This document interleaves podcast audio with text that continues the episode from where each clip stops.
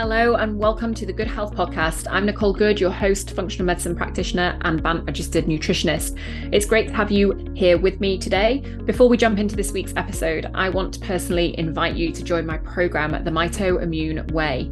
This program is for people with thyroid or immune health conditions. If you are sick and tired of trying every diet, supplement, and solution under the sun, but not getting the results that you want, then this is for you. The Mitoimmune Way is not your typical health program. It's a revolutionary clinic experience that brings the power of functional medicine to you in a way that no one else does. Based around my tried and tested method, the mitoimmune method that I use in clinic, this is not just another group program. We've got private one to one consultations as well as group sessions live with me, and you can choose to have functional testing done if you wish. The hybrid one to one and group format allows you to get personalized solutions while being supported with a group of like minded individuals. You will not be on your own in this journey. So, if you are over fatigue, pain, or brain fog dominating your days and you're ready to start enjoying life again and making arrangements without factoring in your health, come and join the Mito Immune Way. If you want more info, you can visit our website, nicolegoodhealth.com, or hit the link in the show notes below this episode, or drop me a DM on Instagram at good with the e on the end underscore health and I will reply to you personally. Right, let's jump into today's show. This week, we're welcoming TV and radio presenter Emma Forbes to the Good Health podcast. Forbes, it seems, was destined for a life in front of the camera with her father, a film director, Bryan Forbes, and her mother, the actress Nanette Newman. If, like me, you were a child in the 90s, you'll probably remember Emma for her cooking slot on Going Live or BBC children's show Live and Kicking with her co presenter, Andy Peters. For some of you who are younger than me, uh, Emma voiced Mummy Hippo in Peppa Pig. She's also done radio presenting, Heart's Breakfast Show. She's worked on Capital Radio. She's presented on BBC Radio 2 with Steve Wright and Alan Carr. And she's featured regularly on The Alan Titchmarsh Show. Emma now lives on the East Coast of America with her husband and has a keen interest in nutrition and cooking. Let's join our conversation as we chat all things health and wellness. Emma, welcome to the Good Health Podcast. Thank you so much for joining me today. Oh, I'm so thrilled to be asked. Thank you for having me on. Yeah, it's it's lovely to speak to you. So I I actually first came across you a very long time ago because I as a child used to watch live and kicking with you and Andy Peters in the 90s. So that was that's like my first introduction to you. So um, so yeah, it's- and it's a very long time ago. I got rung up the other day about it with somebody going, "It's like 30," and I was like, "Surely it's not 30 years." That makes me feel like 180, but yes, it was. it was, and yeah, it was, and um, yeah, I loved it. I used to watch it all the time. So it's uh, it's lovely to be here chatting to you today. But since then, you've done you've done lots of things. You've done TV, you've done radio, you've hosted you hosted your own podcast, which I didn't know until I sort of was doing a bit of research for today. Um, but you grew up in that sort of very creative family. Your parents were in the industry. So was was it like always on the cards for you? Was going into that sort of world, was that something that was just sort of a given or was it something you chose?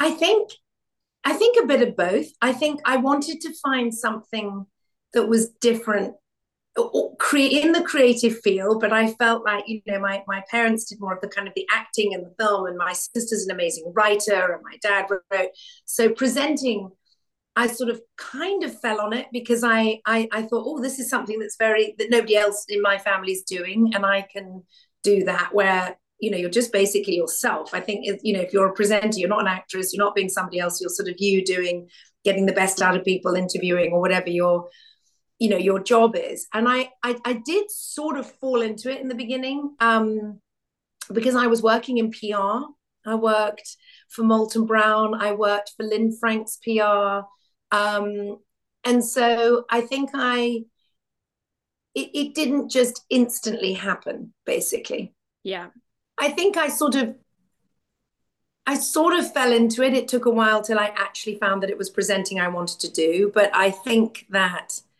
it was a bit of a given probably that I that I would go in some direction like that. I trained as a dancer when I up to the age of 16 till I knew I wasn't good enough to be, you know, the swan at the front. I'd have been the 15th one at the back. And I thought maybe I'll get I, I just don't think that's for me.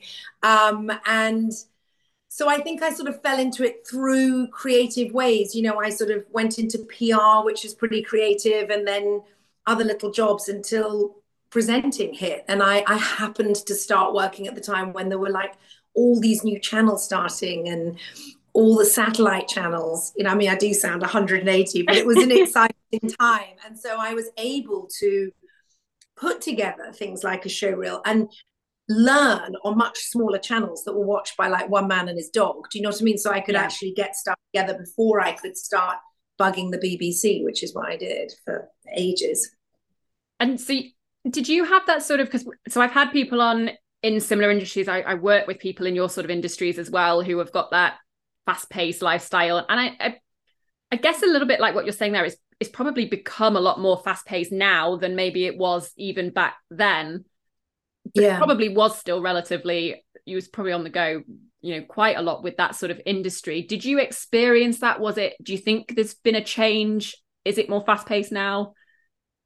I i really genuinely think i consider myself so lucky and it's purely you know fate not whatever but that i i really think i worked in such a a golden age of tv and i and i'm not saying it with rose tinted glasses looking back honestly, they were the happiest. I, I, mean, I just loved everything about my work. And I didn't have things like um, social media, yeah. um, you know, mobile phones and things. I mean, my kids think I'm, you know, so funny when I talk about things like this, but they were like, they were the big bricks. Do you know what I mean? Like, you didn't just have a thing in your pocket. Like, if I went on location, you had something the size of a chair that you took with you that you made like one bad phone call to. And, but I think I was really lucky because it was almost like pure fun. The BBC was like a family. I went into the BBC. You weren't followed by people, you know, trolling you on social media or taking pictures or, you know, the kids that loved Andy and I, or you saying you grew up with us, they were just really nice. Like I'm meeting you today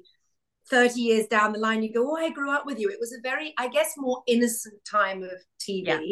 And it was fast paced in that I think we worked really hard. Like we really worked hard. And I think at my crest of my wave, I guess, I was working six days a week and loving it, you know, and you really did, you did work hard and you kind of learned on the go. And I, so I, I think it has changed. I, I and I think now it's just a very different world now. Very different TV world to what it was when I started. It is. I think it was better back then, to be honest, which makes me sound really ancient as well. but I tend to agree. But I think what's happened now is it's so specialized. So you could say to me, actually, I really only like watching health programs. And you don't have to watch anything else, right? You could yeah. just literally tune into health podcasts. You could just watch a health channel. And we didn't really have anything like that. So it was much more I, I feel like TV was a treat, right? Christmas to me was the Morecambe and Wise show, um, the special of the Generation Game. It was a family thing, a little bit like when COVID happened. Like it was something you did together. Now, people can just watch their TV on the bus on their phone. Yeah, it's everywhere, isn't it?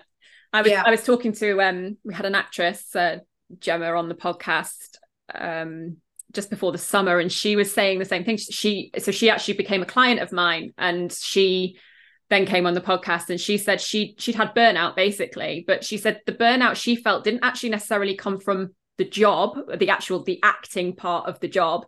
She said no. she felt for her it came from the social media the red carpets all the events going you know all the interviews. She said all of she said everybody wants you kind of there all the time and access all the time.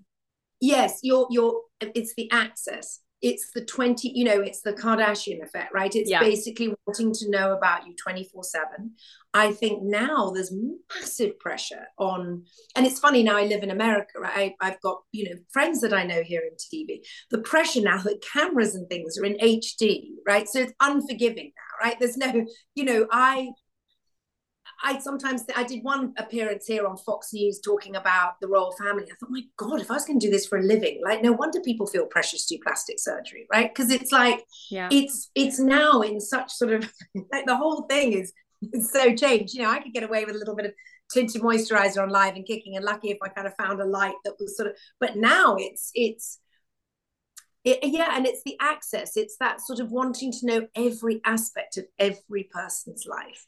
Yeah, that's it. That's exactly what, what she said. That was that was the part that she felt had impacted her health probably yeah. more than the actual the job and the acting which she loved and she loved her job. And you know she said i'm not i'm not complaining about it. It's part of the industry. But she that was that was the part she found difficult.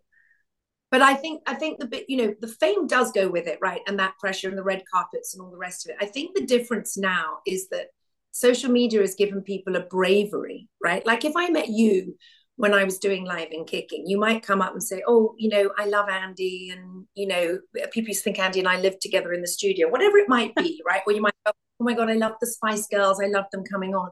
But on social media, people can go, Emma looks really tired and awful. And they have a kind of, it's sort of like taken away that barrier of meeting somebody and being nice. It's now like people can just kind of go, oh, you know, I saw X, they look terrible on the red carpet. God, yeah. their figures got, and, and you're like, wow, I don't think you'd say that to somebody's face. And back then you had to, it had to be to a person's face. So it was, you generally got the people that wanted to yeah, see you. I only met a fan physically, right? So it was yeah. only when I was out and about. So somebody meeting you physically, I mean, they probably walked away and went, God, she looks knackered, shouldn't it? Whatever it was.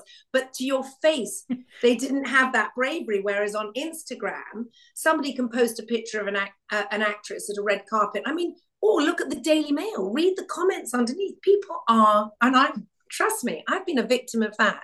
Every year, my bum in a swimsuit, most boring picture alive, with people underneath going, My 75 year old grandmother's got a better uh, bum than hers. And I'm like, honestly, would you come up to me on the beach and say that? Is that really, you know, do we need to say that? Do we need to see that picture? You know, and and it's it's an ongoing thing. It is, and it, and they are even from the point of view of sort of um, you know body image for younger, you know, younger girl girl. Well, I say girls, yeah. but I think it's impacting men probably. Oh, I think it's as much these too. days. Yeah, I think probably starting yeah. more with girls, but I think impacts probably both these days. But I mean, they're so invasive with the pictures as well. Now, I mean, I've seen them where they put pictures up and I've and they've put you can tell there's like one that comes out on the same day that's a really lovely picture of, of whoever it might be. And then there'll be like yeah. a few and you a few magazines that have printed some from the same day and you and they're just they're just really bad angles. And you sort of think like why would you do that? You know? Well i think they're unforgiving. And i think now because we've got these filters that i haven't managed to to you know i'm so technically challenged as you know from even getting me on this podcast. I'm not very technically that but you know people can alter how they look on every photograph. So then when they're in the press and they're real it's yeah. it's just very different and they and they deliberately try to get the photo of you on the first day of your holiday when you're white and you know you're kind of like the swimsuit's a mistake and you can you know what i mean? It's just like everything. And i think yeah it's a very I became much more aware of it when I had my own children, right? Because I really hate the fact that their lives, they've grown up in that era of looking at perfection on Instagram, right? And I'm saying to my daughter, it isn't, you know, when she's like, oh my God, you know, so and so, you know, this model, she gets up, she squeezes a fresh lemon into water and she only eats, you know, edamame beans on a Wednesday. I'm like, it's not real life. Like yeah. it's not, and I'm very, I'm very passionate about that, that, yeah. that it has to be real life. I mean, I get I get that from a nutrition point of view. Even I've put pictures up um, where I'll be out with friends and I'll be having a glass of wine or you know something like that. And I don't I don't drink much. I don't drink much at all. That's just choice. I don't really particularly like it, so I'm not really bothered. But the yeah. but I do sometimes. I'll have a glass of wine with friends and I put a picture up of myself with it, and I will always guaranteed always get comments like I can't believe you drink like you're a nutritionist like what you do and it's like but it's like well but that's perfection. You're sort of saying to somebody you've got yeah. to be you know you've got you've never had a drink never eat all these things you know it's like and it's not real yeah. it's not real life and actually i think well it's not real and i think i think the thing is about you know nutrition. I mean i started off doing children's cookery and i i only i didn't know better right? I only cooked with like white sugar white flour. We didn't have the access. Don't forget the access we now have to amazing nutritional things is incredible and and ever growing and i and but I think, I mean, I'm the same. People, I get really snipey comments that go, oh, I bet you're not having a pizza. My theory in life is like, if I came to your house and you'd cooked me the most amazing, I don't know, chocolate cake, I'd eat it and relish every mouthful. Yeah, I'm the same. I don't want to go into a shop and have a skinny anything. I don't want the you know, for want of a better word, really crappy ingredients that's in a skinny version of something. If I'm going to have something, I'll have it and really love it. Yeah. Full fat, butter, cream, eggs, you yeah. name it, and and and enjoy it because life's too short. You can't live and with no guilt. You just can't. It is not possible to live like that. You can live, you know, the 80-20 rule, you can live 50 yeah. whatever it is, but you cannot be 100% perfect. It would be it would also be so boring yeah it would that's it and and part of it i think a big part of food as well is is the social side of it and the community yeah. side of it and if you try to be perfect then you lose that as well well you know you annoy people too it's like it's it's so funny because for me being so into nutrition it's like when when i go out to dinner with my husband i had and even quite close friends they'll go oh, graham you know you're with us tonight you can have a dessert you can have a but like i'm this sort of like torture master who's got him at home kind of going, you will never eat sugar again. Like never. I'm like, I said, I try because, you know, he has high cholesterol. He has, you know, things that he needs to like not eat sugar for. And I'm like, but if he goes out, absolutely, he can enjoy himself. But people treat me like I'm sort of, you know, sometimes have people go, do you ever let him have a piece of cake? I'm like, oh my God, he doesn't live in a cage. no, it's so true though, isn't it? It's funny how we have this perception that everything should be perfect all the time. And yeah. it, it really has, it really has changed, I think, that a lot. So what made you take the leap and move to America? Because that was how long how long have you been in America? Has that well, full I sort of slid out of the country without making a big deal of it. There wasn't a big um, thing. Basically, we'd always come to America. My husband's work had half been in America. And a few times in our life, there'd been a moment when he could have moved and we didn't because we had family, my kids were in school. So we just always decided that until they were 18 and university age, we wouldn't leave England. And then when they got to 18, my daughter went to university in New York. She went to art school in New York, and then swiftly followed two years later by my son, who went on the West Coast to university. And, you know, I felt very far away from them. If I, you know, England seemed a very long way away from everything. And, and it was sort of like our part two, if you like. And my husband got work, and we were like, well, maybe now's the moment we do it. So we sort of started by renting here, and then we made the big leap six years ago now. I think even my family didn't really. They kept saying, "Well, when you come home," I was like, "I actually have moved, but don't worry." Um, it, yeah, it was a it, it was a big move, but we deliberately sort of didn't make it a huge deal. We just sort of did it bit by bit. I now don't naturally. own. Yeah, I don't. I don't own a home in England now. So when I come to England, I am a tourist. Like I am staying in my own. You know, I'm not. I don't have a home to come home to there.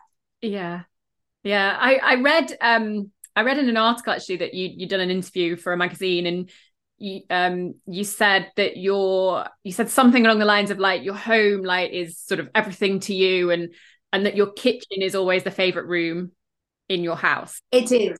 Yeah. Yeah. It, it, well, I think it's the hub of anybody's house. I think everybody's kitchen is sort of where it doesn't matter what you try and do, everybody always ends up in the kitchen. But because I love to cook, it really is the hub of my house because I like to cook and chat to everybody at the same time. So I've always lived in like an open plan space like that.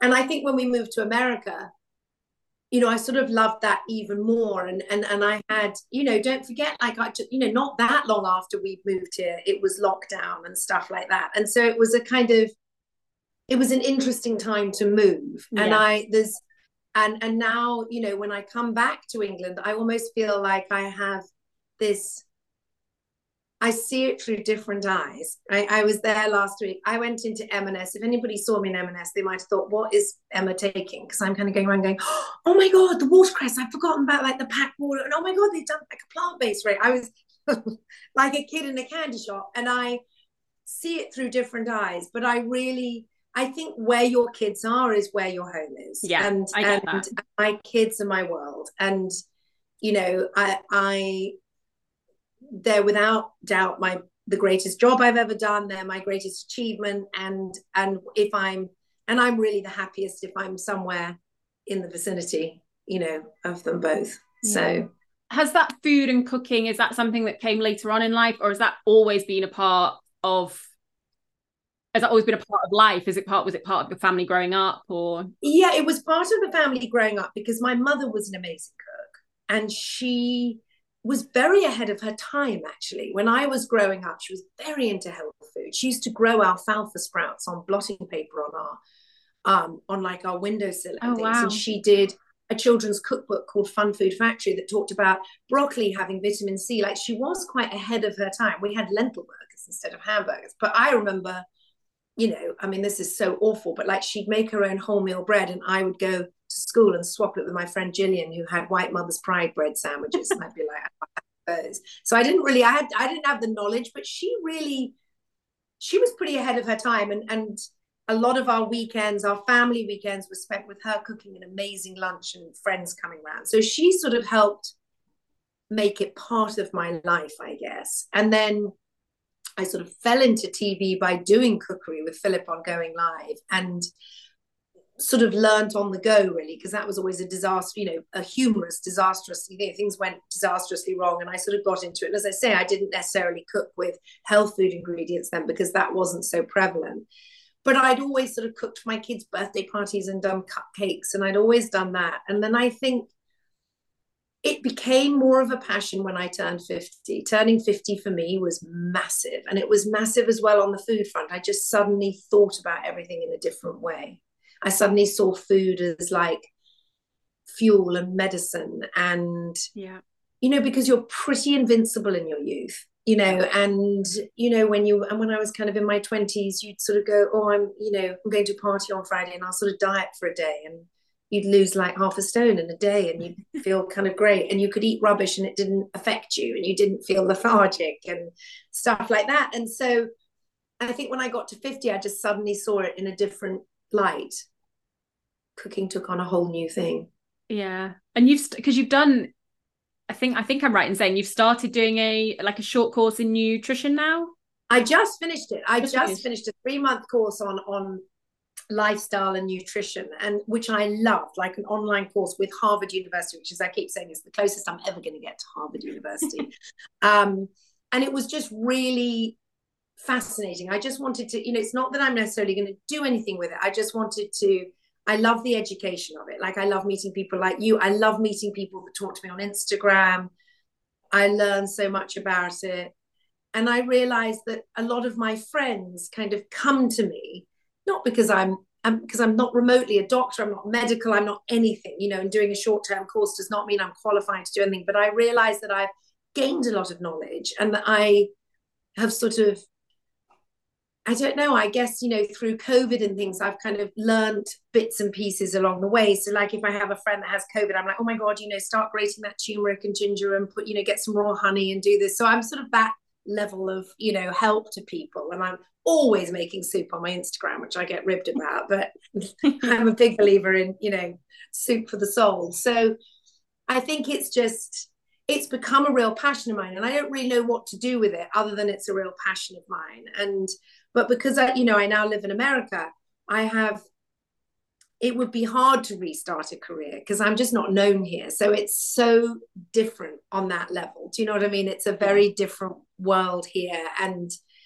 I have access to different things here. I sort of, when I post a recipe, I sort of dread doing it in a way because people go, I can't buy that here. Or you've said, you know, arugula, not rocket. Or, you know, I get you know, it's quite a hard thing to, they go, can I buy that in Waitrose? I'm like, oh my God, I don't know. I haven't, I haven't been to Waitrose. Like, I don't, Yeah. I'm guessing you can. I get that a lot because I work with the Institute of Functional Medicine who are American. So Yeah. um, you know, a lot of the time so I have to I have to switch my language up as well. And it's like I'll be saying things like I work with people in America as well as as patients and I'll be saying things like rocket and they're all like, what what's rocket? And I'm, I have to remember I have to remember to like switch my language over and you know I know. yeah. Because it matters. Like, they're like, I don't know what that is. I've never heard of that. And I'm like, oh my God, okay, I have to. So, so yeah. So, I mean, just, you know, go back to what you were saying. Yes, the kitchen is very much the hub of my home. And, and I love being, yeah, and I love being in America. I do, I really do love being in. I obviously miss family, and as I say, when I go back to England now, it's, it's like I see it with fresh eyes. And in fact, this last trip, I hadn't been back for a long time because of my fear of flying. So it was an even bigger deal for me to go back. So I really hadn't been back for a long time. So I was like, a lot had changed. Like so much stock at M&S had changed. Um, it's probably old news to everybody else, but I was like, new to you. Wow, you know, and Delicious Ella had done a different granola. I was like, everything, everything to me was like a kind of new thing. And my husband was like, honestly, it's not like I go there and do shopping. I'm in all the food shops. I wanted to ask you about um about your fear of flying actually, because that's something yeah. I've, I've followed because it's partially because it's something that's affected me. So so for me, for me it was um health. I so I was I flew all the time. So we lived partially between the UK and we lived a lot of the time in Mallorca. So I flew all the time. We had a home there. We split our time. So flying backwards and forwards for me was normal from being a young child right the way through. So I flew all the time. Then I started with my health problems and I was not well on a couple of flights. Um, and I think I think really not really necessarily quite scared of flying, but attached it to the flying.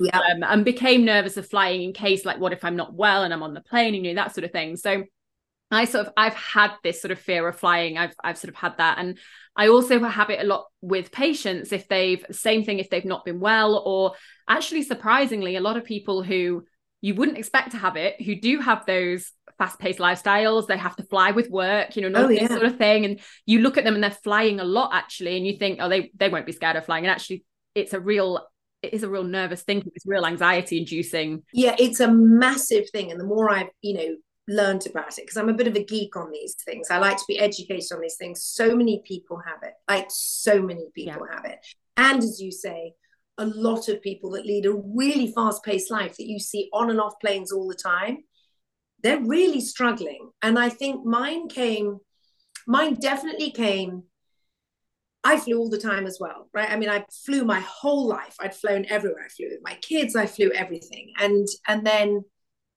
it sort of happened at 50. I think menopause hormones played a part in it because I definitely have a higher anxiety than I ever had before. Um, I think the menopause, and again, everybody's spoken about that, but it does. It gives you a, a massive sort of irrational anxiety about things generally. Yeah you hear you hear that a lot don't you with women? It's either it's either sort of post pregnancy a lot of a lot of people can have it yep. um can develop fear of flying or menopause and I think again probably to do with hormones and, and, and a lot of women you know chat to me. I'm really lucky on Instagram. A lot of them the minute I spoke about it I've spoken to so many women on Instagram about it. And I think for me it was that. And then I moved here and I realized that my family's in England I've got my daughter on this coast, my son on the other coast. So I was always, I describe it as being with one, missing the other. So I was always sort of doing this kind of hopping and and I just got progressively more anxious and particularly of turbulence. For me, it's turbulence, and that is a total control thing, right? So anxiety in an out of control situation. Everybody's like, "Oh, it's a bumpy car." I'm like, "It's a bumpy car. I'd get out. I'd use yeah. a different road." like you know, analogies just didn't work. no. Me for me it's the not being able to get out actually it's that not was the like yeah. i'm like you know he's like but it's bumpy and it's this and it's safe. And I, I get it but i it gives me massive anxiety. And actually this last trip you know i've worked for sort of six months on on it and it was still a real challenge. I'm not going to lie. Both flights were bumpy and it was a real challenge. And um and i don't know how i don't know if it'll always be a challenge. You know there's a part of me i have this vision of myself. I always have this vision that I'm going to be in like, you know, cream palazzo pants and a turtleneck sweater and a little bit kind of Katie Holmes meets Sharon Stone. And I'm going to kind of drift onto a plane with just a shoulder bag, you know, with a book and a carrot and an apple. And I'm just going to like drift on, put my head pods on. and, and the reality is I'm like a hot mess. Do you know what I mean? Literally, I have a bag that is so heavy it virtually slips a disc. It's got like, you know, lavender oil, gua sha tools, meditation books, self-help, you know, a lucky a lucky this a st- I mean it, it's a nightmare really on on and I have to really work hard at it. And I think that it's one of those things it's sort of it, it's very 50 50. I think you either, I mean, my husband literally, I mean, as we speak today, he's on a plane. He woke up this morning and I sort of look at him in such admiration. He kind of got up, his day's completely the same. but he's just going to the airport and he's flying off to Florida for today and he's like, see you Friday. I'm like, I would be, it's the build up, it's the yeah. pre anticipation. Same with me. Right. And it's the looking up at the sky and going, oh God, you know, that looks a bit cloudy. I wonder if that's going to be cloudy. I too don't like to be ill on a plane, right? Mm. So I have you should sit next to me if you're worried about being ill. I, short of open heart surgery, I could pretty much take care of anything that you might have. Right? I literally get on board with a medical kit. Oh, I'm I'm going to fly with you. That sounds great. epic proportion, right? My my daughter suffers from migraine, so I've always got her migraine medicine with me. Even on a flight, she's not on. And Graham's like, my husband's like, why have you even got it on a flight? She isn't even on. I'm like, because you, you know, you never if know. I had to kind of I don't know. It's like a, and it's almost like I have to have, I have to be prepped in order to feel. It gives me a sort of weird sense of, well, not confident enough to be bright and breezy, but, but you know, and you wouldn't sit next to me on a plane. I'm not freaking out, which I think is also a misconception. The key with people, and it's actually this this pilot man that I've been speaking to. He said, you know, if you actually got on a plane, which obviously none of us are going to do, and you went, okay, hands up, who's nervous? he said you'd actually be staggered that probably a good 60% would put their hand up but we're not all crying and screaming and wailing and praying. Exactly. there's people that i'm like you i don't drink. I just don't like the taste of alcohol so i don't drink. But there are people that get on and it can be nine in the morning and they have a whiskey right? That's their coping mechanism. Yeah. I don't judge anybody anymore because i'm you know i'm like whatever you know what? Whatever it takes. You know i sat next to somebody the other day that slept the entire way. I mean, he was literally flat and stationary to the point where I thought he was like potentially dead. And as he got off the plane, he said to the stewardess, Thank you so much for being so kind. I'm such a nervous flyer. And I thought, Oh, so that's what you do. That your coping mechanism is you knock yourself out. And I think we all cope with it in different ways. And, you know, I'm, I think I'm just one of many that it's just, yeah. and, and it's a shame because obviously I've got family in England and I would love to go to my son more in LA and stuff like that. And it does hold one back, right? And I look at on Instagram and I see people who are like, you know, oh my god, they're on safari, and then I think, oh, but they had to get on a propeller plane, and that you know, and I'm like, is that me? You know, am I doing that? We once we missed our flight back, which was my dad's fault. I'm it was his fault. He lo- he left his passport. He lost his passport, so it was we're blaming him. But we missed our flight, yeah. and um, we had to get on another one and we couldn't get into um we couldn't fly straight up north we had to fly to london and then we had to get a plane from london to manchester and i remember walking through the airport and so I, this was before i was anxious of flying so i was obviously there was always something there that i was i never loved it i would never have said i was a lover of flying but i wasn't anxious about it i just didn't really love it and I I remember walking through the airport and we were walking down, you're ready to get sort of to go down and walk onto the onto the plane. And I saw this prop plane. And I I remember saying to my my dad's flown all over the world with business, flies everywhere, doesn't care, gets walks on a plane and falls asleep without not medicated, just literally falls asleep, thinks, great, I've got like, yeah. you know, 12 hours to have a nap, and he's quite happy. And I can't sleep on planes at all. But I um I remember walking down seeing this prop plane. And I said to dad, we're not we're not getting on that, are we? And and it was it was huge. It wasn't even like you know a little tiny prop plane. This was a yeah. you know sort of flying up and down near the UK. It was quite a big propeller plane. Yeah. And I was like, we're not getting on that, are we? my dad's like, no, no, we're not getting on that one. Don't be silly. They wouldn't fly us on that. It's fine, fine. Keep walking, keep walking. and like oh ushered me on the plane. And then I'm like, I see these propellers and I'm just like, I, I just panicked. And I was just like, it's not got an engine. My dad was like, it has. That's the that is the engine. I was like, that's not an engine. That is not a proper engine. no, no, no. I mean, trust me, I'm exactly the same. And I've had the, the only thing I've managed to keep is my humor because I was on one flight with my son Sam and he was sort of diagonal to me and he got his headphones on, he was watching his iPad. And we had one of those landings where they go down and they go up again. Oh, yeah. And I was freaking out because the, the, the stewardess was having to be seated and I'm freaking out and I've got the sick bag, but I'm she's she said to me, breathe into it because I was really hyperventilating. And when we landed for the second time, my son takes off his headphones. He looks around and he goes, "Mom, what is the problem with you? Because I'm going like this into a bag.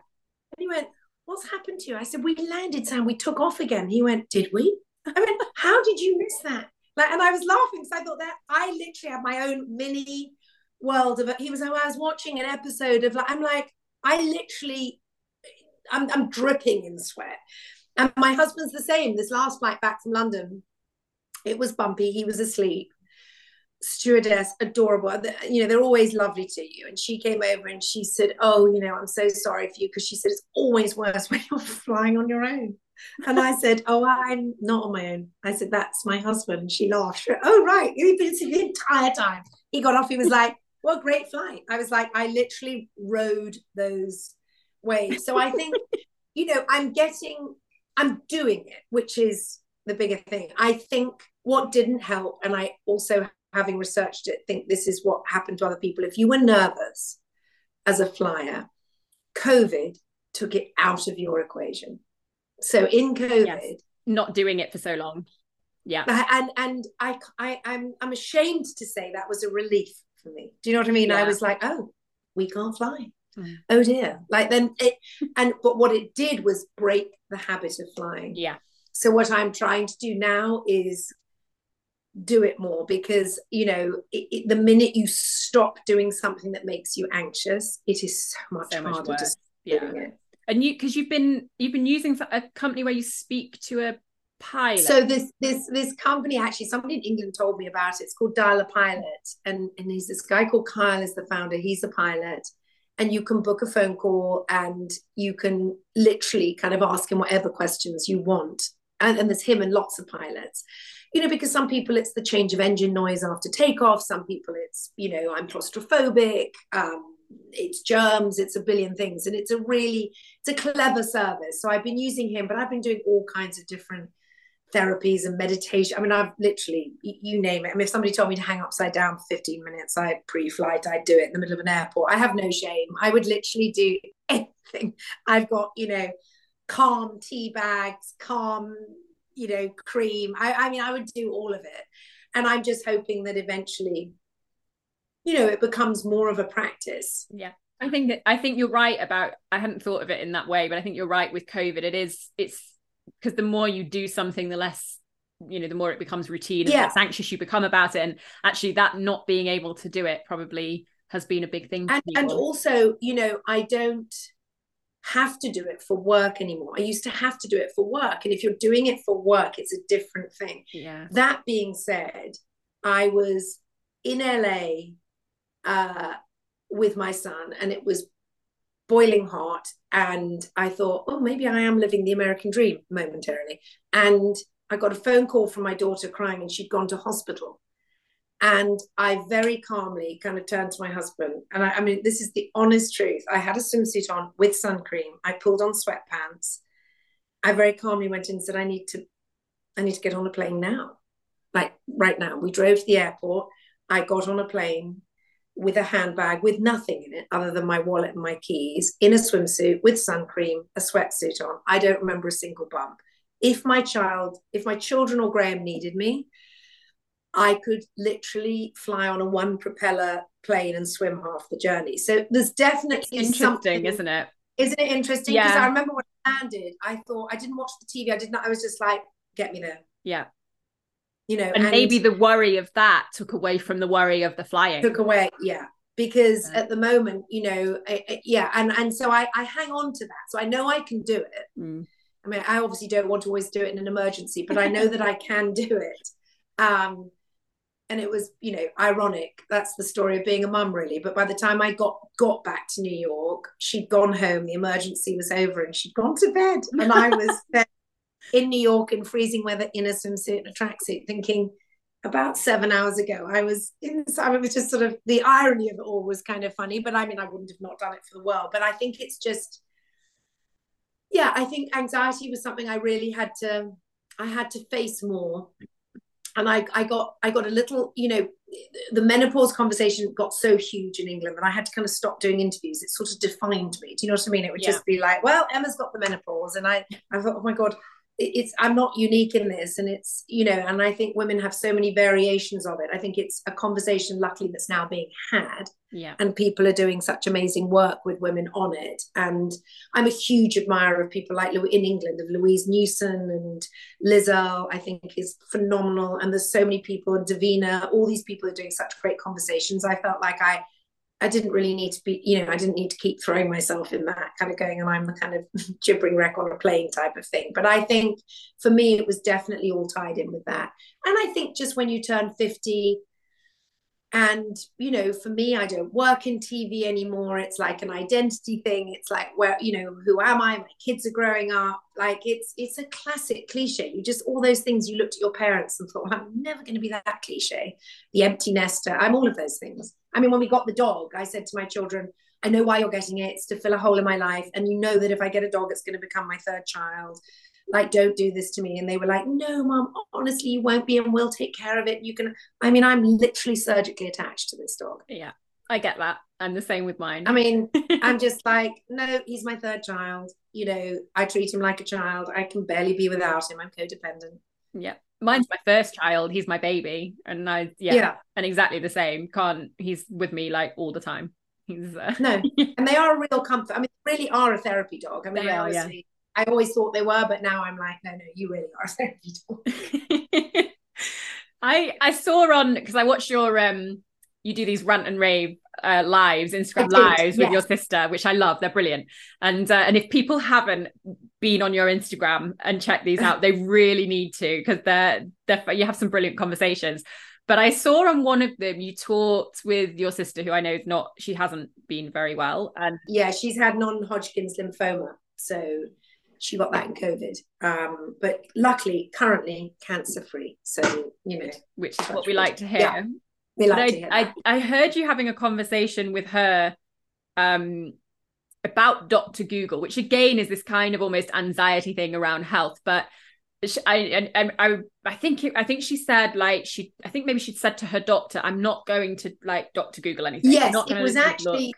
We started rant and rave because obviously she got diagnosed in COVID, and we did it in covid and we and, and it was sort of incredible for women like her going through i mean imagine going through chemo kind of you know there were so many awful things in covid but one of you know the awful thing things people having cancer treatment you had to be completely solo. She had the news given to her solo yeah, from a man who sat the other end of the room in a mask and said i would normally give you a hug but i can't. You know it was kind of horrific. And the rant and rave became a sort of point at which we could all talk and you know women could sort of say to her well i've got you know can't find a good wig or you know whatever it was. But where my sister was amazing i think was she basically when she was diagnosed she rang me first of all and she said i don't want to keep talking like i don't want you to google it. I don't want to hear about what green juice to you know like don't put your green juice on me. Um that was she didn't say it quite like that but you can imagine. She was just like i don't want i want to she loved her oncologist i want to do everything he wants and i don't want to google i don't want to deep dive I don't want to hear, which I fully respected that thing of somebody going, oh my God, well, my friend, you know, so and so has had your cancer. And there's because everybody's cancer story is very unique. She said, I just want to get through it. And I really admired her because she really didn't. And her doctor said he, he really genuinely thought it helped her deal with it. Yeah. Because Google is Dr. Google, because let's forget, if not forget, it isn't a doctor, it's Google, right? Yeah. And you can go down such a deep hole and you've got everything. I mean, everything. Because you, I'm always saying to my mum, actually, is 89, she'll Google, like, she'll be given a tablet she'll Google it. I said, don't, because they only put the bad bits on. They're not going to put a good bit. Yeah.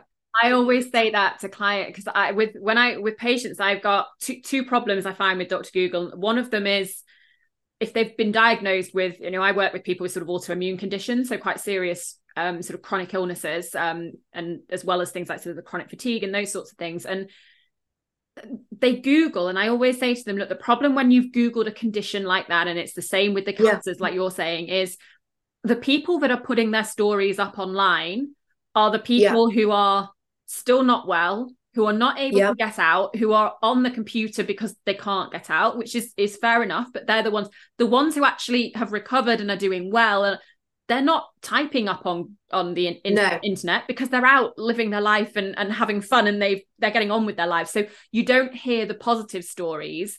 You don't. There's nothing. The, the negative. I'm always saying to my mother, you do not hear the good news. Mm. You're not going to Google something and hear the good news. Yeah. And and it's really tempting you know i get it and it was really interesting because my sister only googled post her treatment And right. she said to me, God, thank God I didn't. Because she said, once I started, because she's a journalist, she was like, it was a rabbit hole of epic proportion. And yeah. so I, I really did it her way. We, you know, rant and rave sort of came off the fact that I basically we we'd Zoom like this, and we would just have Zoom on while I cooked. We like kept each other company and then we started doing it more. We, we haven't done it for a bit because our lives have got a bit busier and time difference, and she's got a job, and I've been busy and stuff. But you know, I'm sure we'll go back to it at some point.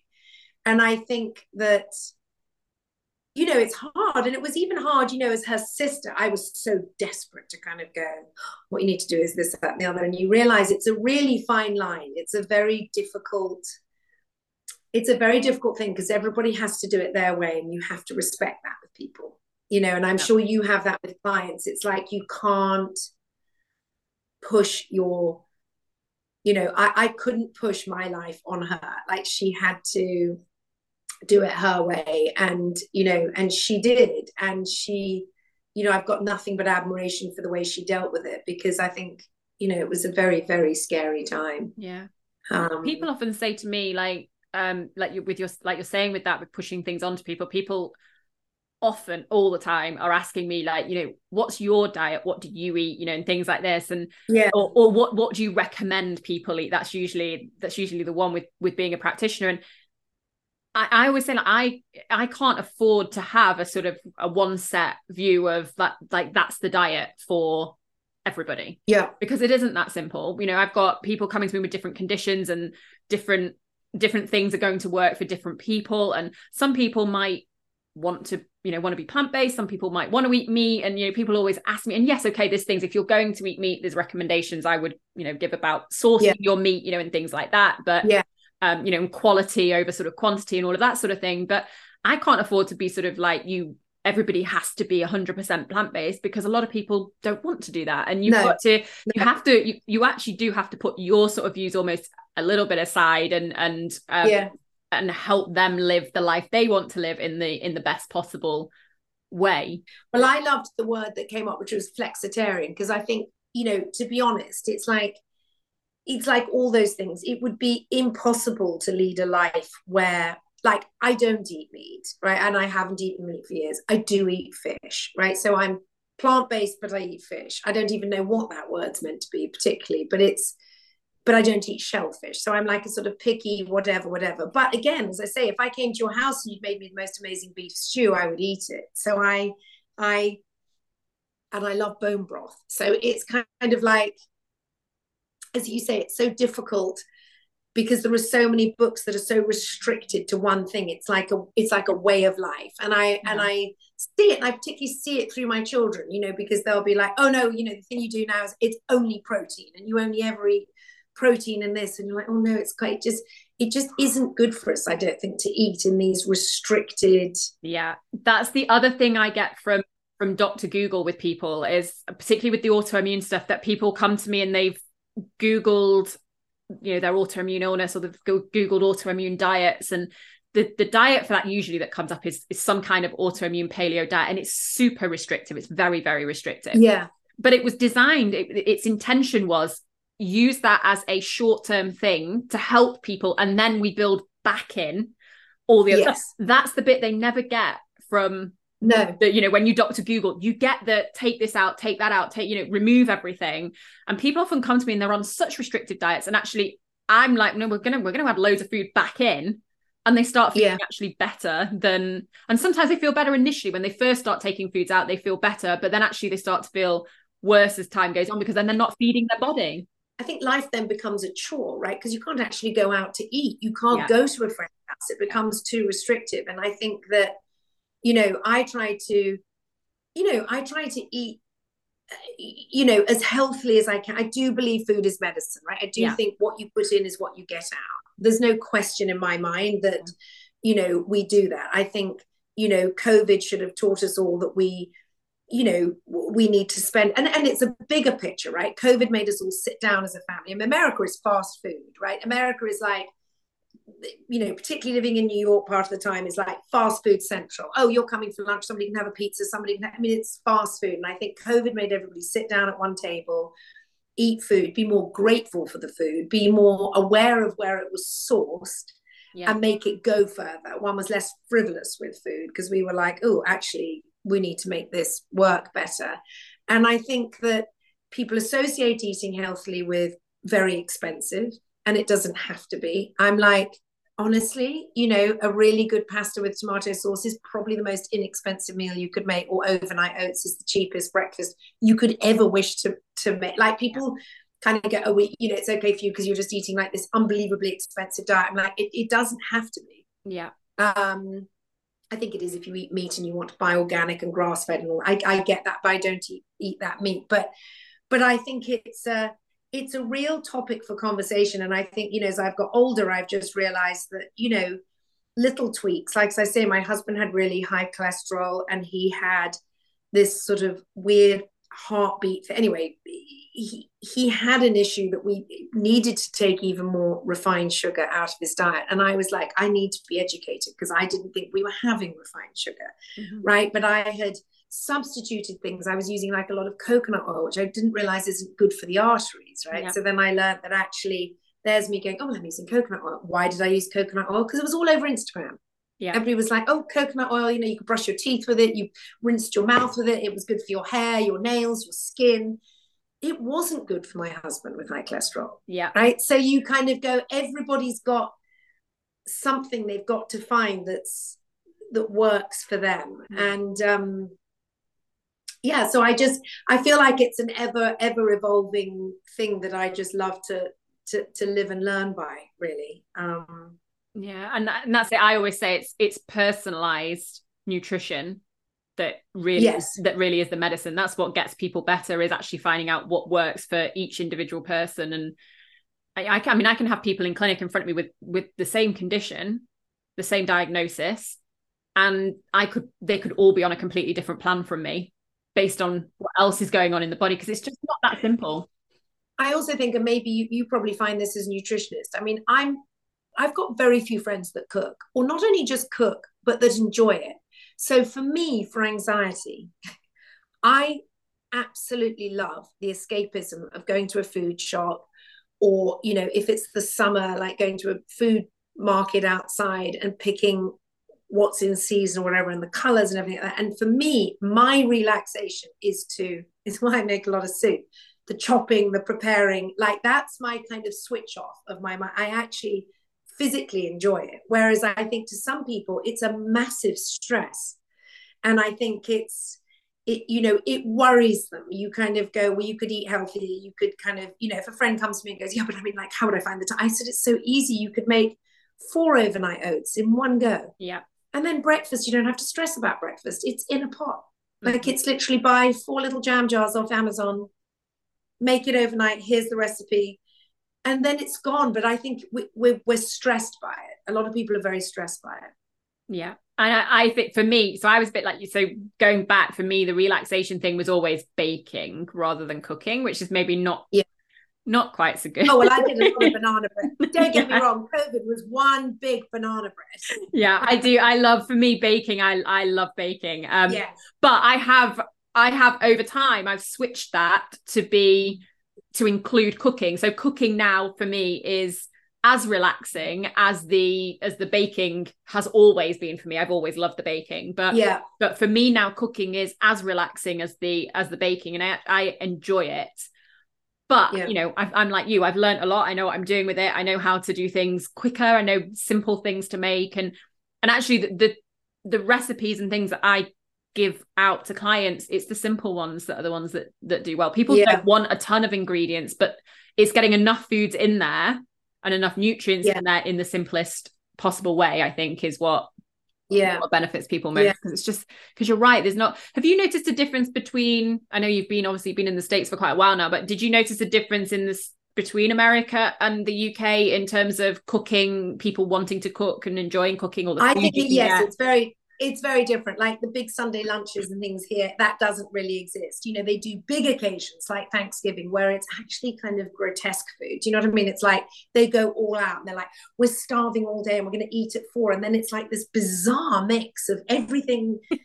You're like, whoa, like, you know, sweet potatoes with marshmallows who even thought of that? It's like disgusting. Like it's like over the top amounts of food um, on big occasions, but they don't do like the Sunday roast, like like England has that kind of tradition.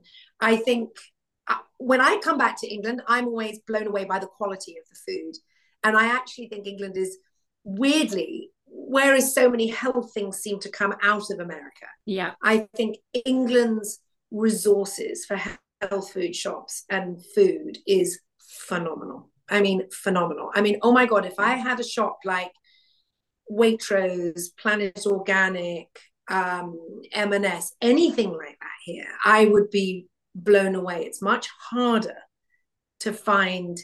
It, it, it's very fast food here, so yeah. it takes a it takes more energy here to do it.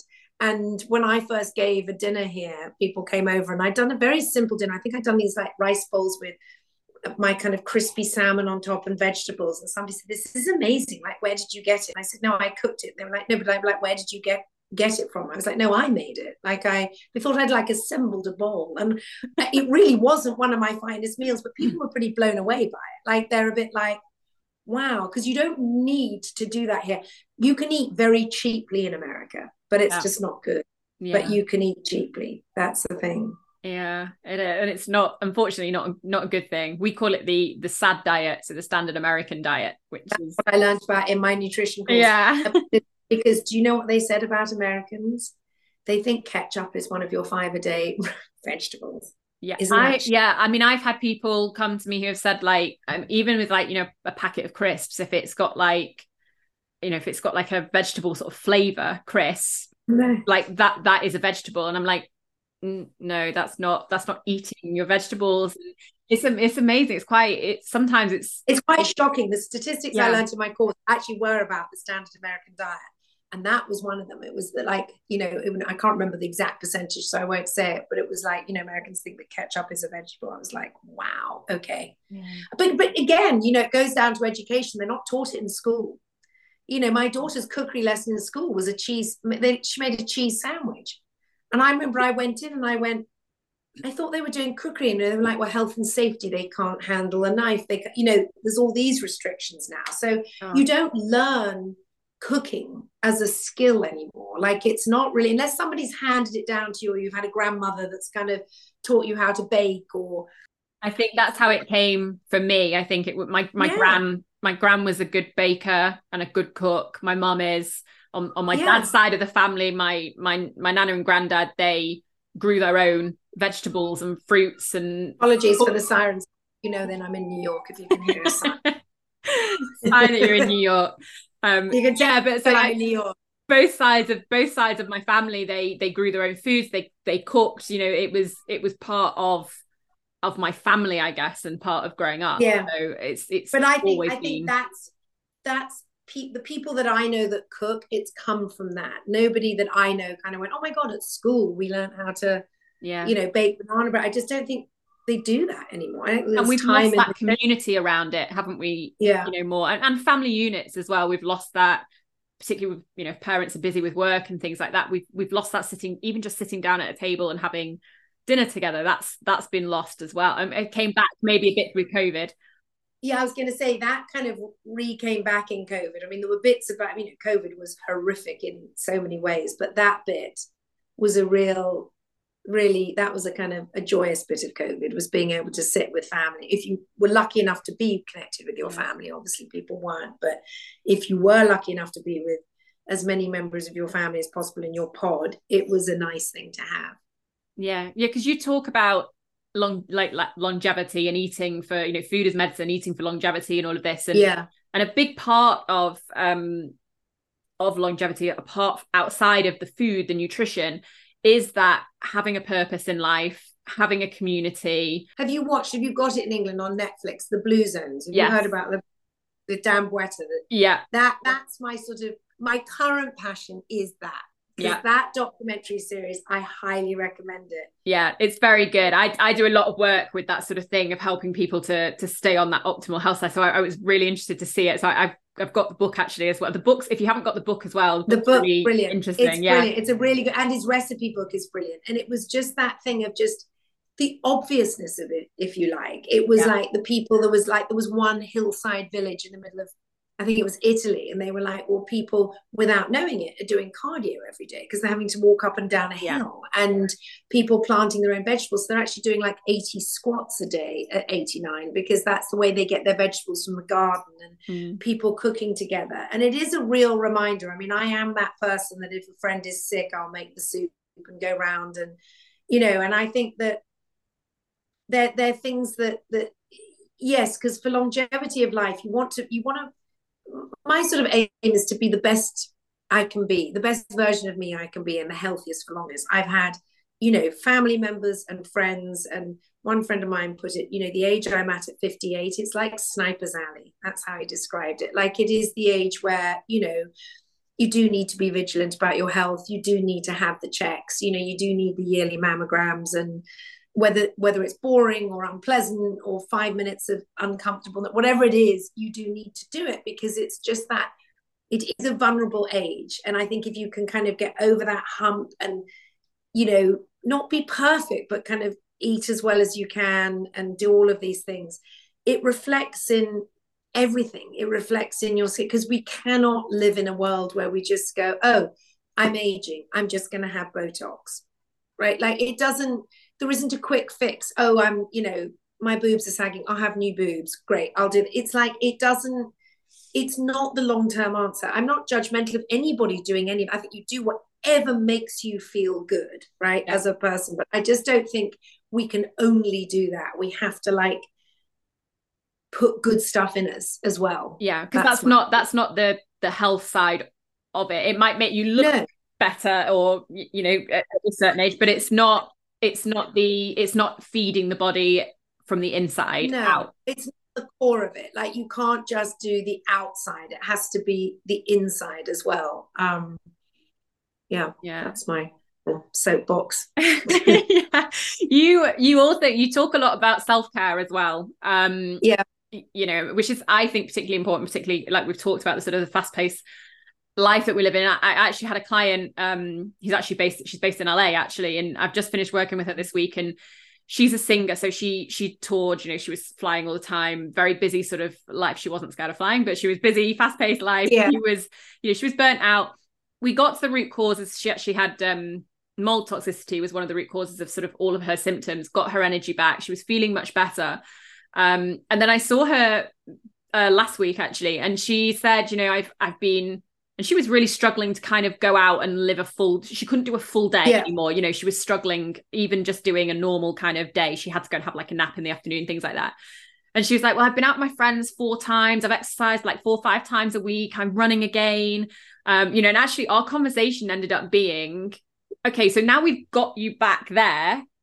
Actually yeah. how do we slow you down? How do we actually now say you need you yeah. need to actually put some self-care back in in now because you you're now back living that really fast-paced life and you're, you're going to burn out again if you don't plan in actually some of that self-care. So what things would you do? What are your sort of self-care things that you do that are your so i have become a massive yogi person. There's an amazing lady that kind of came into my life actually pre-covid because i've always had um i've always had quite a bad back. So I, i've been quite restrictive. So things like running and that kind of thing were not something that I could do. And pre COVID, I started doing her, and I was like, okay, um, I was doing it sort of maybe once or twice a week. And then obviously in COVID, she was doing it um, over Zoom and and it's restorative yoga. And she's just one of those amazing people that just kind of gets to know you and and sort of does it according to your thing. And I've become such a yogi that I now do, and I'm not talking standing on my head yoga. It, it's a very different kind of stretching, um, bone density conscious. So I do a lot of kind of work with cork blocks and and stamping and you know trying to kind of do weight bearing, and uh, it's changed my life because for that hour a day, it just grounds me and i i re and i and it is so hard to achieve i think what i would say is that self-care is probably the hardest thing to achieve um because I do lead a fast-paced life. I work with my daughter. I'm always busy. I'm always, and I can always think of a million reasons why not to do self-care. And I have really, really, really tried to make myself do this hour.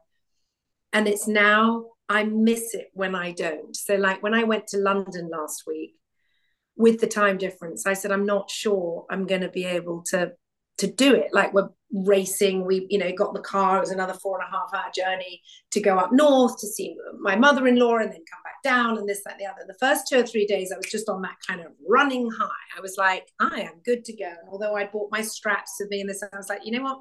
I don't think I need it. I'm kind of good. And it was really fascinating. I woke up day four and I thought, God, I'm like rigid, like my shoulders are tight everything. And I kind of rang her and we managed to fit in a session. And even just doing that one hour of just phone off, that kind of thing. So I try to do that. I try to, at night, I try to watch. I was a big person of getting into bed and watching TV till I slept. I'm really making a conscious effort to try and go to bed. And when I go to bed, I go to bed in a dark room, not with the TV on. And although I've got my phone, because I think, you know, logically, anybody that's got parents in England, yeah. a child on each coast, I can't kind of go, oh, I'm going to leave it in another room. I would yeah. never sleep. But I do put on things like those binaural beats or a meditation, and I really try to, like, you know, tune out in a dark room. And it's the, the they're little things, but I try and do that. I try and walk. I try and do, which I learned from Lizelle. She's always talking about looking up, like go out in the fresh air, look up, bare feet on the grass. If I can do that on a nice day, I do it. I love a good stop, like a real power walk. Like if I'm stressed, to kind of go out with a dog and do a massive dog walk. Yeah. Um, so it's little things like that, but it, you know, it's not easy and it's not always possible. As I say, when I'm traveling, you know, and I came back you know, after a week and the anxiety of flying, it's taken me almost a week to get my body back to, to being, you know, because I realize it takes a huge amount out of me, and I'm sort of horrified at myself that it does that. But but it but self care is and I think self care, people just think, oh, you're just going off and having a facial. You know, I think people think there's a little bit of a stigma attached to it. If you say you're doing self care, people are a bit like, well, that's just because you've got nothing else to do. But I, I actually genuinely think there's a type of self care where you just have to just take yourself out of something for an hour.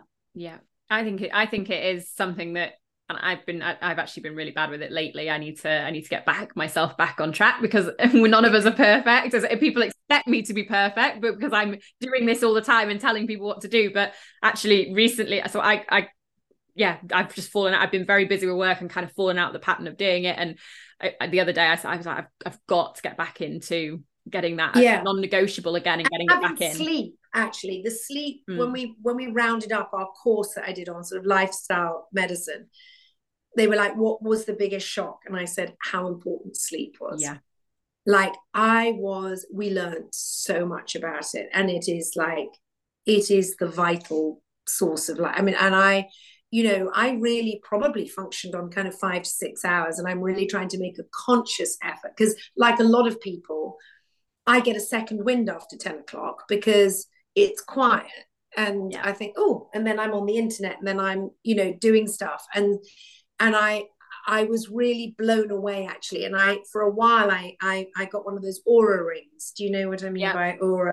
And it became like this competitive thing with my husband. We'd wake up and he'd be like, How much restorative sleep did you get? And how much this, that, the other? And I actually had to take mine off because it gave me anxiety. It actually weirdly gave me anxiety because if I could wake up feeling good, look at my Oura ring, and it would be like, oh, you're only 60%. And I'd be like, oh my God. You know, so for me, it was a little bit 50 50 how much good it was doing me but it, it certainly made me very conscious that that's a massive bit of self-care that's like the easiest thing to do is try and get into bed before midnight and get seven to eight hours sleep instead of five to six yeah yeah i'm like i'm actually similar to you with that i'm i get the second wind at 10 o'clock and i have to try and tame myself yeah. it's terrible and like all tv shows on here uh, all, all the late night shows that i love are all on like late. They're all on like 11.30 and I'd got into a real habit of kind of getting into bed and watching like the talk shows and and everything like that or scrolling, you know, scrolling on the dreaded Instagram and then you're and then it's over, you know, then you kind of and I'm awake till one. So I am trying on that front. I do try. just to kind of finish off, what um what does the future look like for you? What's what's coming up? Is there any any projects you've got coming up? Anything you can tell us about? It's really interesting because for the first time ever, the old TV me would be like, "Oh, there's a project in the pipeline." That famous, you know, saying, which meant I have no idea. The answer is I have no idea. I my daughter's getting married this December. That's been my kind of massive focus. So I feel like next year is, you know, another phase beginning. I would love to I'd love to do more in this field, whether I'm a voice for it or do some kind of podcast, whatever it is, I would love to be in that world in some shape or form. I don't know what that is yet. Um, I don't think, I think finally I'm ready to sort of say that TV, it's so different and so changed. I probably won't do TV anymore. I certainly won't here because, you know, I, I would be starting from scratch and I'm 58. It's a very difficult time to start a TV career brand new in America. They're like, yeah, she's an old starter. So I don't know. I, I love to, I, I would never like to not work. I love working. I'm working with my daughter at the moment. So I love doing that. And actually, that keeps me super busy. But for me, I'd love to just do something else on the side, but I have no idea yet what it is. Well, we're looking forward to seeing what it is. I'll be very excited to see what happens because I love I love following you. I love uh, I well, love watching um, you on Instagram. Thanks. So thank you so much for joining me today. I really appreciate. Oh my god, it's an absolute joy and a pleasure. And as you can probably tell, I love talking, and I could do it for hours. So who knows? That that might be in my future in some shape or form. yeah, definitely. Thank you, Emma. Thanks for your time. Absolute pleasure. I hope you enjoyed this episode of the Good Health Podcast. Do share the episode with anyone who you think it may benefit or who may enjoy it. And help me spread the word by rating the episode or leaving a review. If you want more, you can find other episodes in the series on your podcast app or sign up to my free newsletter. Not only will you get information on new episodes launching, but we cover lots of health topics with the Ask Nicole section where you can send in your questions, my favourite recipes, my favourite products, tips and tricks to help you on the road to good health, and much more. You can sign up free of charge at nicolegoodhealth.com forward slash newsletter, also linked below. I hope you have a lovely week. Don't forget to hit subscribe, and I'll see you next time.